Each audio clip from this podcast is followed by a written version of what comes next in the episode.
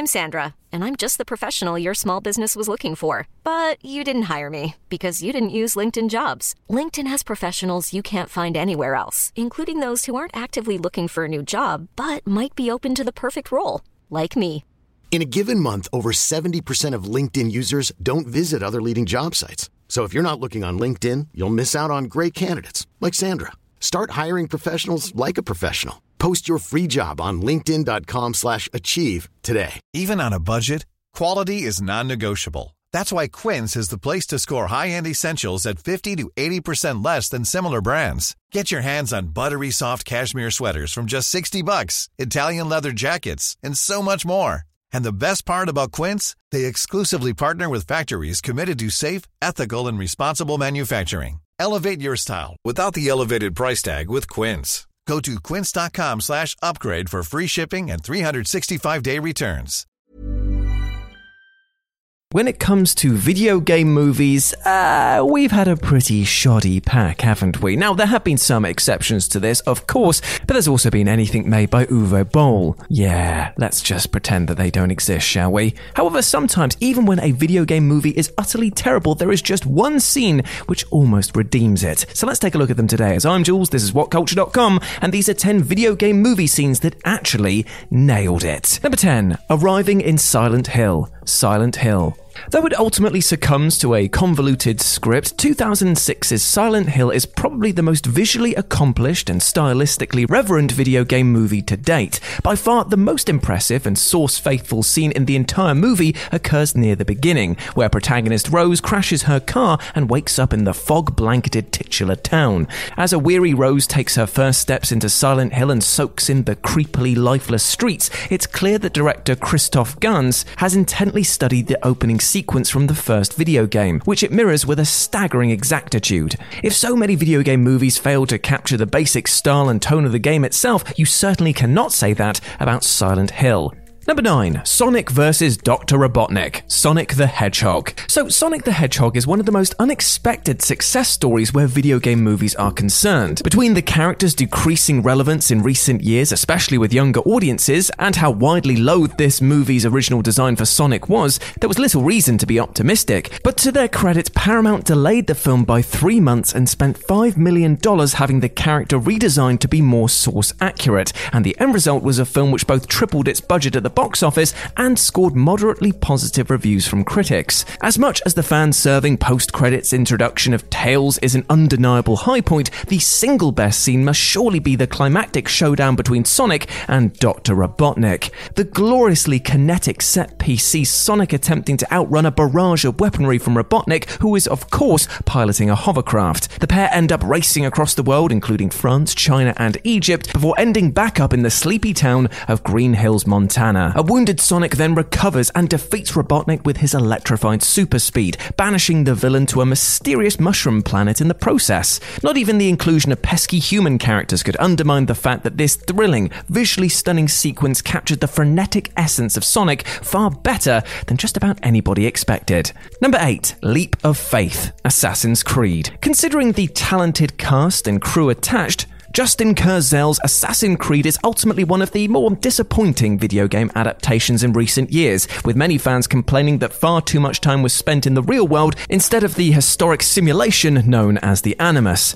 But there is one moment above all others that the director ripped quite brilliantly out of the video games, and that is the leap of faith. There's no single moment in the Assassin's Creed games more iconic than when the player executes a swan dive from a towering structure and lands unscathed in a pile of hay below. So of course, Of course, fans would have been left fuming if the acrobatic maneuver had been left out of the movie. But worry not, as Michael Fassbender's parkour-infused escape from the Inquisition does indeed lead to this outstanding feat. Now, we sadly don't get to see him land in a bale of hay, but this brief moment nevertheless felt like it was torn straight out of the games, and that was utter chef kiss. Number seven, objection! Ace Attorney, the movie. Now, don't feel too bad if you didn't even know that there was a movie based on the hugely popular Phoenix Wright Ace Attorney video games, but yet yes, there is indeed. And it was one of three movies directed by infamously prolific filmmaker Takashi Miike in twenty twelve. But because it was shot in Japanese, it predictably failed to muster much interest with English-speaking gamers. Now, the film received praise for capturing the goofy legal drama vibe of the games despite its brutal one hundred thirty-four minute runtime runtime. But the single moment where the director outdoes themselves, well, of course, you know it. Because even people who've not even played the Phoenix Wright games will know the iconic objection speech bubble which appears whenever characters wish to object during legal proceedings. And to be honest, the team would have been hung out to dry if they didn't include it here. And so during one of the film's courtroom scenes, Wright staunchly objects to a detective witness by shouting, "Objection!" and pointing his finger, just like in the video games. Though there sadly isn't a speech bubble to accompany him, the hilariously dramatic music mostly makes up for it. Number six, Scorpion versus. Johnny Cage, Mortal Kombat nineteen ninety-five. Paul W S. Anderson's nineteen ninety-five Mortal Kombat movie may be goofy as all hell and unavoidably constrained by a P G thirteen content rating, but it's still the first major video game movie to really actually get the source material and deliver it in a stylistically faithful interpretation. It's so full of entertainingly ridiculous sequences, but the high point is surely the dynamic, visually creative battle between Johnny Cage and Scorpion. Scorpion. The fight begins in a vast wooded area as Scorpion attempts in vain to kill Johnny with his spear. As Johnny goes on the offensive, the fight shifts inexplicably to another realm entirely, as the pair battle one another on a series of rickety wooden platforms. Now, the C G I may have aged like pure milk, and things get pretty silly near the end, but the production design is absolutely timeless, and overall is one of the most visually impressive fight sequences that you'll find in any video game movie. Number five. Gul'dan creates a portal to Azeroth. Warcraft. Duncan Jones' is, is, is, is, is Warcraft is one of the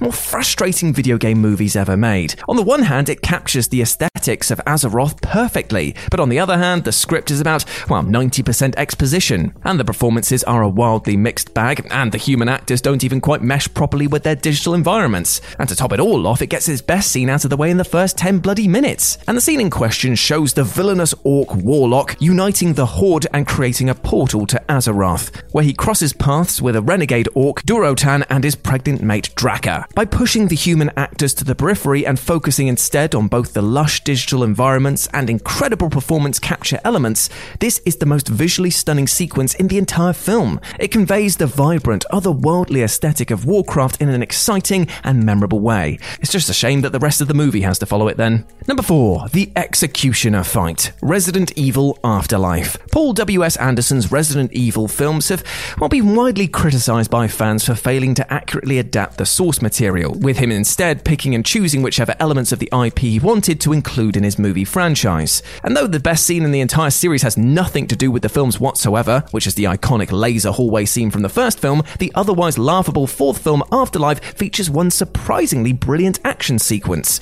The scene in question sees Alice and Claire Redfield facing off against the iconic Executioner enemy which first appeared in Resident Evil five. Now, to be clear, it's a fundamentally ridiculous sequence, and it's set to absurd techno music and quite frankly has egregious amounts of slow motion, but it's also one of the few times that Anderson actually depicted one of the series' enemies with even a vague degree of authenticity. The Executioner not only looks like its video game counterpart, but is shown to be insanely strong to boot. Well, that is until Alice blows off its head with a well-placed shotgun blast.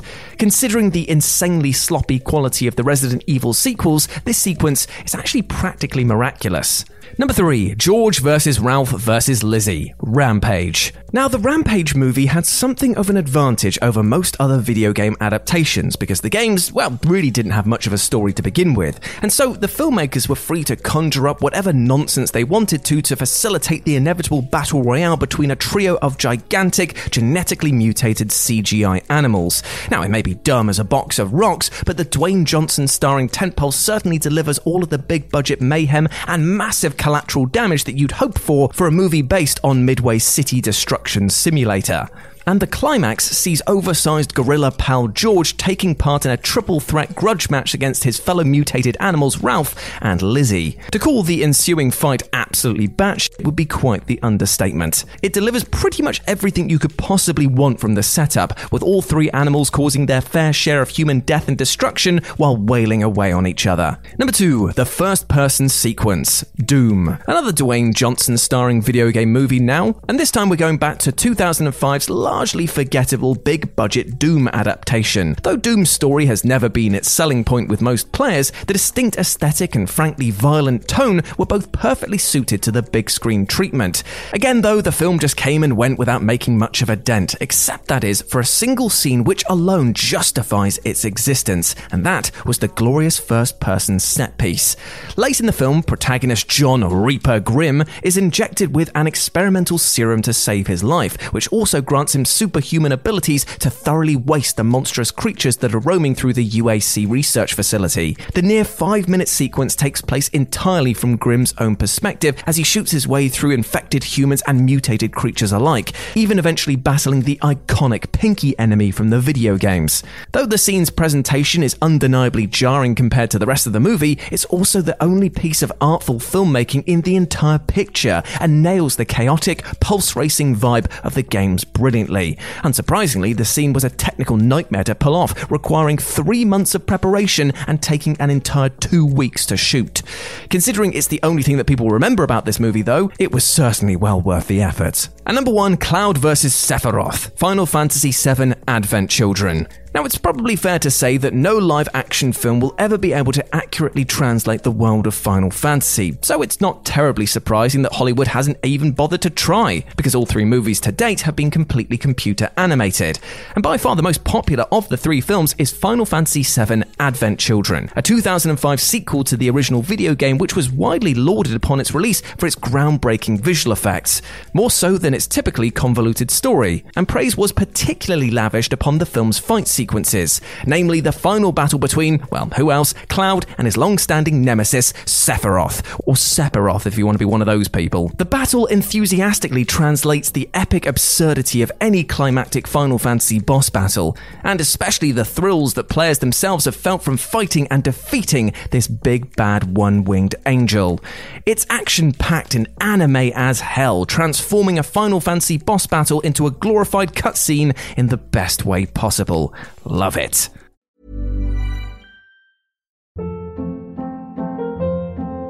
Hold up. What was that? Boring. No flavor. That was as bad as those leftovers you ate all week. Keke Palmer here, and it's time to say hello to something fresh and guilt-free. Hello Fresh. Jazz up dinner with pecan-crusted chicken or garlic butter shrimp scampi. Now that's music to my mouth. Hello Fresh. Let's get this dinner party started. Discover all the delicious possibilities at hello fresh dot com. Even when we're on a budget, we still deserve nice things. Quince is a place to scoop up stunning high-end goods for fifty to eighty percent less than similar brands. They have buttery soft cashmere sweaters starting at fifty dollars, luxurious Italian leather bags, and so much more. Plus, Quince only works with factories that use safe, ethical, and responsible manufacturing. Get the high-end goods you'll love without the high price tag with Quince. Go to quince dot com slash style for free shipping and three sixty-five day returns. Imagine the softest sheets you've ever felt. Now imagine them getting even softer over time. That's what you'll feel with Boll and Branch's organic cotton sheets. In a recent customer survey, ninety-six percent replied that Boll and Branch sheets get softer with every wash. Start getting your best night's sleep in these sheets that get softer and softer for years to come. Try their sheets with a thirty night guarantee. Plus, get fifteen percent off your first order at boll and branch dot com. Code BUTTERY. Exclusions apply. See site for details.